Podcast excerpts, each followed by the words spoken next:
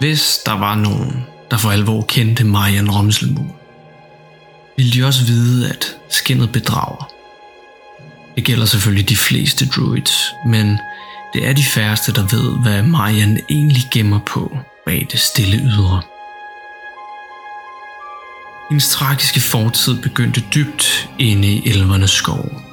Hendes kærlighedsløse far efterlod hende, da hun var ganske spæd. Fordi hun ikke var det drengebarn, han så brændende havde ønsket sig.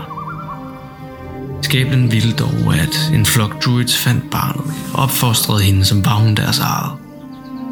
Tiden gik, men Marian glemte ikke. Fortidens sorg stak for dybt. Det eneste, der kunne dulme smerten, var en ny mand i Marians liv. En mand ved navn Murken. De levede lykkeligt sammen for en tid, indtil Murken en dag begyndte at ændre sig. En aften, i forsøg på at forsvare sig selv, forvandlede Marian sig til en brun bjørn og gik til angreb på sin egen mand. Hun efterlod ham på stuegulvet i en pøl af sit eget blod, og hun så sig aldrig tilbage.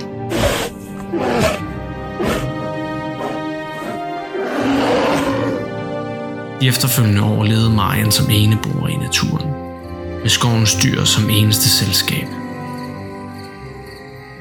Men nu er hun igen drevet på flugt fra sine gerninger, og noget kunne tyde på, fortiden er lige i hælene på hende.